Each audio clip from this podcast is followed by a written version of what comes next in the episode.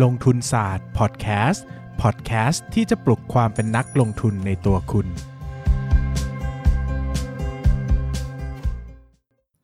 สวัสดีครับ ยินดีต้อนรับเข้าสู่รายการลงทุนศาสตร์พอดแคสต์รายการที่จะชวนทุกคนพัฒนาความรู้ด้านการเงินและการลงทุนไปด้วยกัน ก็วันนี้นะฮะ เป็นวันที่นับก่อน จะออนวันไหนนะเดี๋ยวก่อนนะครับขอนับก่อนวันนี้วันที่วันจันทร์นี่วันที่อะไหรนะ เราไม่ควรนับดิอ๋อวันนี้น่าจะเป็นวันที่ 13 เออ 13 13 เพราะว่า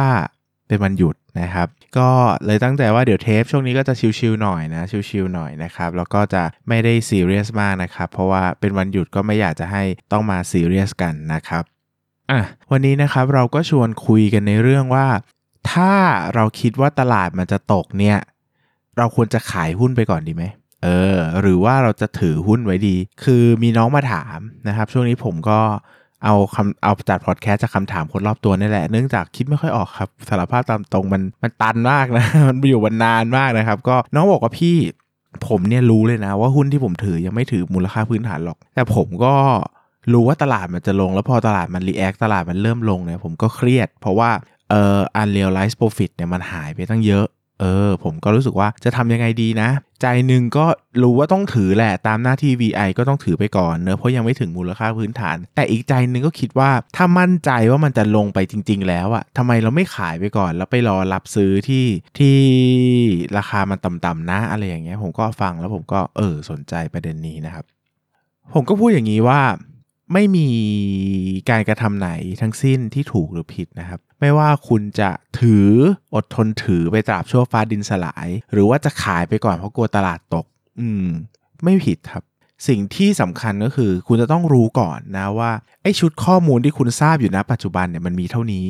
เนาะคือคุณไม่ได้รู้อย่างแท้จริงว่าอนาคตตลาดจะตก ถ้าคุณรู้อย่างแท้จริงว่าอนาคตตลาดจะตกมั่นใจมาก ๆ 100%สมมติว่ามีเออเป็นโดราเอมอนนะมีถ่ายแมชชีนไปดูมาแล้วเรียบร้อยตลาดตกแน่ ๆ เหลือพันเดียว คุณไม่ขายนั่นแหละผิด เออ เพราะว่าคุณรู้ไง แต่คุณไม่ขายโอกาสทางกำไรมากกว่าทำไมไม่ทำถูกไหมแต่ชีวิตจริงมันไม่รู้ครับ ดังนั้นแปลว่าโอกาสที่ตลาดจะตกหรือจะขึ้นนะความจริงมันไม่ได้ต่างกันแบบร้อยเปอร์เซ็นต์กับศูนย์เปอร์เซ็นต์อาจจะแค่สี่สิบหกสิบเต็มที่ สามสิบห้าหกสิบห้าผมให้เท่านี้ผมไม่ให้เจ็ดสิบสามสิบนะผมมันเยอะไป ดังนั้นจริง ๆ แล้วคุณอาจจะขายแล้วอาจจะไม่มีโอกาสซื้อคืนก็ได้ หรือว่าขายไปแล้วต้องกลับไปซื้อที่แพงกว่าก็ได้ นี่คือสถานการณ์ที่เกิดขึ้นจริงเนาะดังนั้นผมก็จะไม่ได้บอกว่า เฮ้ย คุณต้องถือนะ เพราะว่าถ้าคุณถือปุ๊บ แล้วราคาลงคุณจะรู้สึกผิดถูกไหมแต่ผมก็จะไม่บอกให้ขาย เพราะถ้าขายปุ๊บ แล้วหุ้นขึ้นคุณก็จะรู้สึกผิดอีก สิ่งสำคัญคือคุณต้องเข้าใจก่อนว่า สถานการณ์เป็นแบบนี้ครับ การตัดสินใจอะไรก็ถูกทั้งนั้นแหละ มันไม่มีอะไรผิดหรอก คือถ้าอะไรก็ตามที่มันขึ้นอยู่บนวินัยทำโดยผ่านการคิดพิจารณาอย่างเรียบร้อยดีแล้ว ไม่ได้ผิดครับ แต่สิ่งสำคัญคือเราจะต้องยอมรับผลของการกระทำให้ได้ ว่านี่แหละคือสิ่งที่ฉันเลือกแล้ว ฉันมีข้อมูลอยู่เท่านี้ ฉันเลือกที่จะถือ เพราะเหตุนี้ 1 2 3 4 5 ฉันเลือกที่จะขาย เพราะเหตุนี้ 1 2 3 4 5 และยอมรับมันให้ได้ครับ ผลลัพธ์จะออกมาเป็นยังไง จะกำไร จะขาดทุน อบกอบมันไว้ให้ได้ครับ เพราะว่านี่คือผลของการกระทำของเราเองเนาะ แค่นั้นเอง ไม่ได้มากมายอะไรเลย แต่สิ่งสำคัญคือต้องเข้าใจก่อนว่าเราอยู่ในสถานการณ์ไหน และจะรับผิดชอบอย่างไรกับการตัดสินใจของตนเองเนาะมันไม่ได้มีใครรู้ว่าโอ้โหพรุ่งนี้ตลาดจะขึ้นจะลงมันไม่ได้ชัดเจนขนาดนั้นนะครับ ดังนั้นเข้าใจตรงนี้ให้ได้ครับ แล้วอยู่กับมันเนาะบอกตัวเองว่าไม่ว่าผลลัพธ์จะออกมาเป็นแบบไหน ต้องยอมรับให้ได้ เพราะเป็นงานตัดสินใจของเราเอง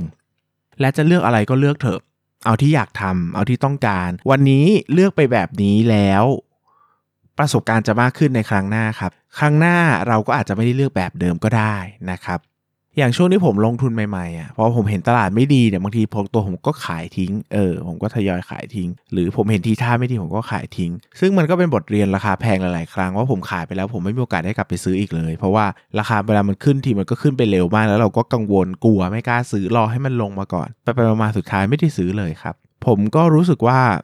สุดท้ายแล้วอะแต่ละคนมันมีท่าที่ถนัด มีความถนัด มีความเชี่ยวชาญ หรือว่ามี back perception ความทรงจำเก่าๆ กับการลงทุนไม่เหมือนกันหรอกอะไรเงี้ยสำหรับผมนะ ถ้าถามผมเคสนี้ ถ้าน้องมาถามผมว่าพี่ไปเอายังไงพี่ลองพี่ตอบแบบพี่มาเลยเดี๋ยววันนี้เนี่ยณจุดจุดนี้เนี่ยพี่จะทำยังไงผมว่าผมไม่ขายครับ อืมผมรู้สึกว่า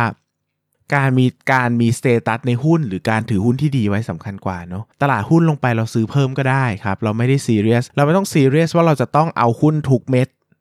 ทุกกำไรทุกช็อตเอาแค่เหมาะสมสมควรเท่าที่อยู่ในจินตนาการที่เราจะคิดได้อะเราคำนวณได้เท่านี้อัพไซด์มัน 30%น่ะไม่ต้องไป โอ้โห ทุกขยักขึ้นลงกูต้องฟาดให้หมด ไม่ต้องหรอกครับ มันยากเกินไป มันมีแต่พระเจ้าที่ทำได้ ไม่มีใครรู้หรอกว่าตลาดหุ้นจะเคลื่อนที่ไปทางไหนถูกไหมมันก็ มันยากเกินกว่าที่เราจะเข้าใจดังนั้น พยายามโอเค พอกับจุดที่เราคิดว่า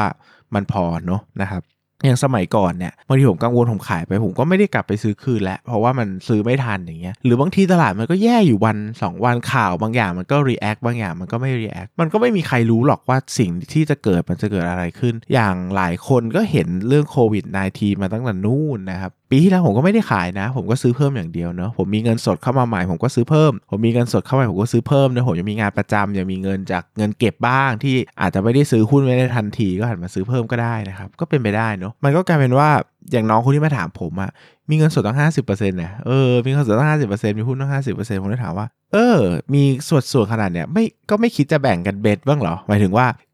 คือเงินสดก็ถือก็จะดีเผื่อมันลงเนาะหุ้นก็ถือไว้ก็ดีเผื่อมันขึ้นเนาะก็ดีนี่แบ่งห้าสิบห้าสิบไปทางไหนเราก็ไม่เสียผิดหวังหรอกมั้งเพราะว่ามันก็ยังมีอีกครึ่งหนึ่งให้เราลงเนาะถ้าเราถือหุ้นร้อยเปอร์เซ็นต์นะหุ้นตกเราคงเจ็บใจมากเพราะไม่มีเงินซื้อแล้ว หรือว่าซื้อเงินสดร้อยเปอร์เซ็นต์อะเราก็คงเจ็บใจมากเนอะถ้าหุ้นมันขึ้นแล้วเราต้องไปซื้อที่แพงขึ้นแล้วไม่มีเราไม่ได้ถือหุ้นเลยเนาะ แต่สิ่งที่น้องทำมันก็ค่อนข้างจะ well manage พอสมควรคือมันก็จัดจัดการลงทุนไว้กลางๆก็หุ้นครึ่งหนึ่งเงินสดครึ่งหนึ่งลงก็ดีขึ้นก็ได้นะครับก็อาจจะเป็นทางเลือกหนึ่งก็ได้นะสำหรับคนที่ไม่มั่นใจว่าเฮ้ยสถานการณ์แบบนี้ ตลาดดูไม่มั่นใจสิ่งสิ่งอะไรต่างๆ ดูไม่มั่นใจเนี่ยเราจะโอเคไหมเราจะจัดการมันยังไงดีผมก็บอกว่าเอ้ยงั้นก็ครึ่งครึ่งไหมล่ะ เงินสดครึ่งหนึ่งอย่างอื่นครึ่งหนึ่งเงินสดครึ่งหนึ่งหุ้นครึ่งหนึ่งก็ตลาดขึ้นก็โอเค ตลาดลงก็โอเค ไม่น่ามีปัญหาใด ๆ เพราะว่าก็ถือว่าเราก็กระจายการลงทุนไว้ดีแล้วนะครับเนาะ สุดท้ายสิ่งที่ผมพยายามจะเน้นย้ำบอกกับน้องคนนั้นไปด้วย แล้วก็มาบอกกับเพื่อนทุกคนไปด้วยว่า ในตลาดหุ้นไม่มี perfect information เนาะไม่มีใครรู้หรอกว่าพรุ่งนี้จะขึ้นจะลง ถ้าจะรู้ว่าพรุ่งนี้จะขึ้นจะลงไปเล่นฟิวเจอร์เหอะรวยเละเทะไม่ต้องมารอเล่นหุ้นหรอกนะครับคือมันไม่มีใครรู้อนาคตใดทั้งสิ้นเนาะเราตัดสินใจอยู่บนข้อมูลที่เรามีวันนี้ ความเข้าใจที่เรามีวันนี้ ข้อมูลที่มีวันนี้ ซึ่งมันอาจจะถูกหรือจะผิดก็ได้ มันอาจจะขึ้นจะลงก็ได้ดังนั้นสิ่งสำคัญคือต้องทำความเข้าใจครับว่าการลงทุนเป็นแบบนี้ นี่คือสิ่งสำคัญแบบที่สุดของที่สุดเลยว่า นี่ต้องเข้าใจเลยว่าการลงทุนเป็นแบบนี้ ไม่มีใครทั้งสิ้นที่จะตัดสินใจถูกต้องทุกครั้งไม่ว่าจะเก่งขนาดไหน เป็นนักลงทุนระดับโลกขนาดไหนโอ้โหนักลงทุนคนไหนบอกไม่เคยตัดสินใจผิดเลยไม่เคยขาดทุนเลย ผมว่าห่างจากเขาเยอะๆเป็นไปไม่ได้หรอกคนเราอะมันไม่มีใครทายอนาคตถูกทุกครั้งหรอกคุณไม่ใช่พระเจ้าตลาดหุ้นตลาดหุ้นไม่มีพระเจ้าเนอะดังนั้นอยู่กับความเป็นจริงกับมันให้ได้ แล้วก็ ให้โอกาสตัวเองที่จะผิดพลาดบ้าง ให้โอกาสตัวเองที่จะผิดบ้างแล้วก็โอเค ไม่เป็นไรนะครับ เรียนรู้จากมันถูกหรือผิดก็เรียนรู้ไว้เป็นประสบการณ์เนอะครั้งต่อๆไปเนี่ยการตัดสินใจของเราจะเปลี่ยนเพราะว่าเรามีฐานประสบการณ์อีกชุดหนึ่งมารองรับไว้ก็คือฐานที่เกิดจากการผิดพลาดนี่แหละ หรืออาจจะเกิดจากความสำเร็จก็ได้แล้วก็เข้าใจว่าเฮ้ยหุ้นมันเป็นแบบนี้แหละ อย่างงู้นอย่างนี้แหละเราจะเข้าใจไปเองแล้วในอนาคต เราก็จะจัดการกับมันได้ในอีกแบบหนึ่งการตัดสินใจเราอาจจะเฉียบขาดมากขึ้น เพราะว่าประสบการณ์ที่เป็นแบ็กไอเดียของเรามันแข็งแรงขึ้น สมมติพูดว่า ไม่ต้องขายถือ หุ้นลงไปแล้วทำไมอะ สมมติผมตอบนะหุ้นลงไปแล้วทำไมอะก็ไม่เห็นเกี่ยวกับเราเปล่าวะก็เดี๋ยวก็ขึ้น ลงไปเดี๋ยวก็ขึ้นอย่าไปมองดิไม่ต้องไปดูตลาดหุ้นจำใจเฉยๆเดี๋ยวหุ้นมันก็ขึ้นมาเองอะ ผมตอบไงทำได้ไหมไม่ได้หรอกแต่ละคนไม่เหมือนกันใช่ไหมคนเรามีชุดความคิดชุดประสบการณ์ไม่เหมือนกันผมผมเอาตัวเองไปตัดสินคนอื่นได้ไหมไม่ได้ ผมแนะนำได้ว่าควรถ้าเป็นผมผมจะทำแบบนี้ หรือควรจะทำแบบนี้ดีกว่าแต่ถามผมตัดสินได้ไหมไม่ได้ หลายคนบอกถือแล้วเครียดมากพี่นอนไม่หลับเออขายเลย ถ้านอนไม่หลับขนาดนั้นอย่าไปฝืน อย่าไปฝืนก็ลด position ลงมาในตำแหน่งที่เรารับไหวหรือว่าเราไปถามเองเราหมอเป็น VI หรือเปล่าหมอเป็น value investor หรือเปล่าหมอเป็น fundamental investor หรือเปล่าอาจจะไม่เหมาะก็ได้อาจจะเหมาะเป็น technical ก็ได้หรือเหมาะจะเป็น DCA ก็ได้หรืออาจจะซื้อกองทุนรวมไหมเออแบบนี้หรือเปล่านะครับดังนั้นเนี่ยของนี้ไม่ต้องสะสมเนอะมันต้องใช้เวลาในการเก็บคลังความรู้คลังประสบการณ์ไว้ แล้ววันหนึ่งมันจะได้ใช้แล้วก็จะเข้าใจเองว่าตัวตัวเราเป็นคนยังไงมีลักษณะอย่างไรนะครับสำหรับวันนี้ก็ขอบคุณทุกคนมากนะครับถึงแม้ว่าช่วงสงกรานต์เนี่ยผมรู้ว่าคนจะฟังน้อยนะครับผมไม่แคร์ครับผมจะจัดต่อไป ผมหน้าด้านสำหรับวันนี้ขอบคุณทุกคนมากครับ สวัสดีครับ อย่าลืมกดติดตามลงทุนศาสตร์ในช่องทางพอดแคสต์ player ที่คุณใช้ แล้วกลับมาปลุกความเป็นนักลงทุนกันใหม่ในลงทุนศาสตร์พอดแคสต์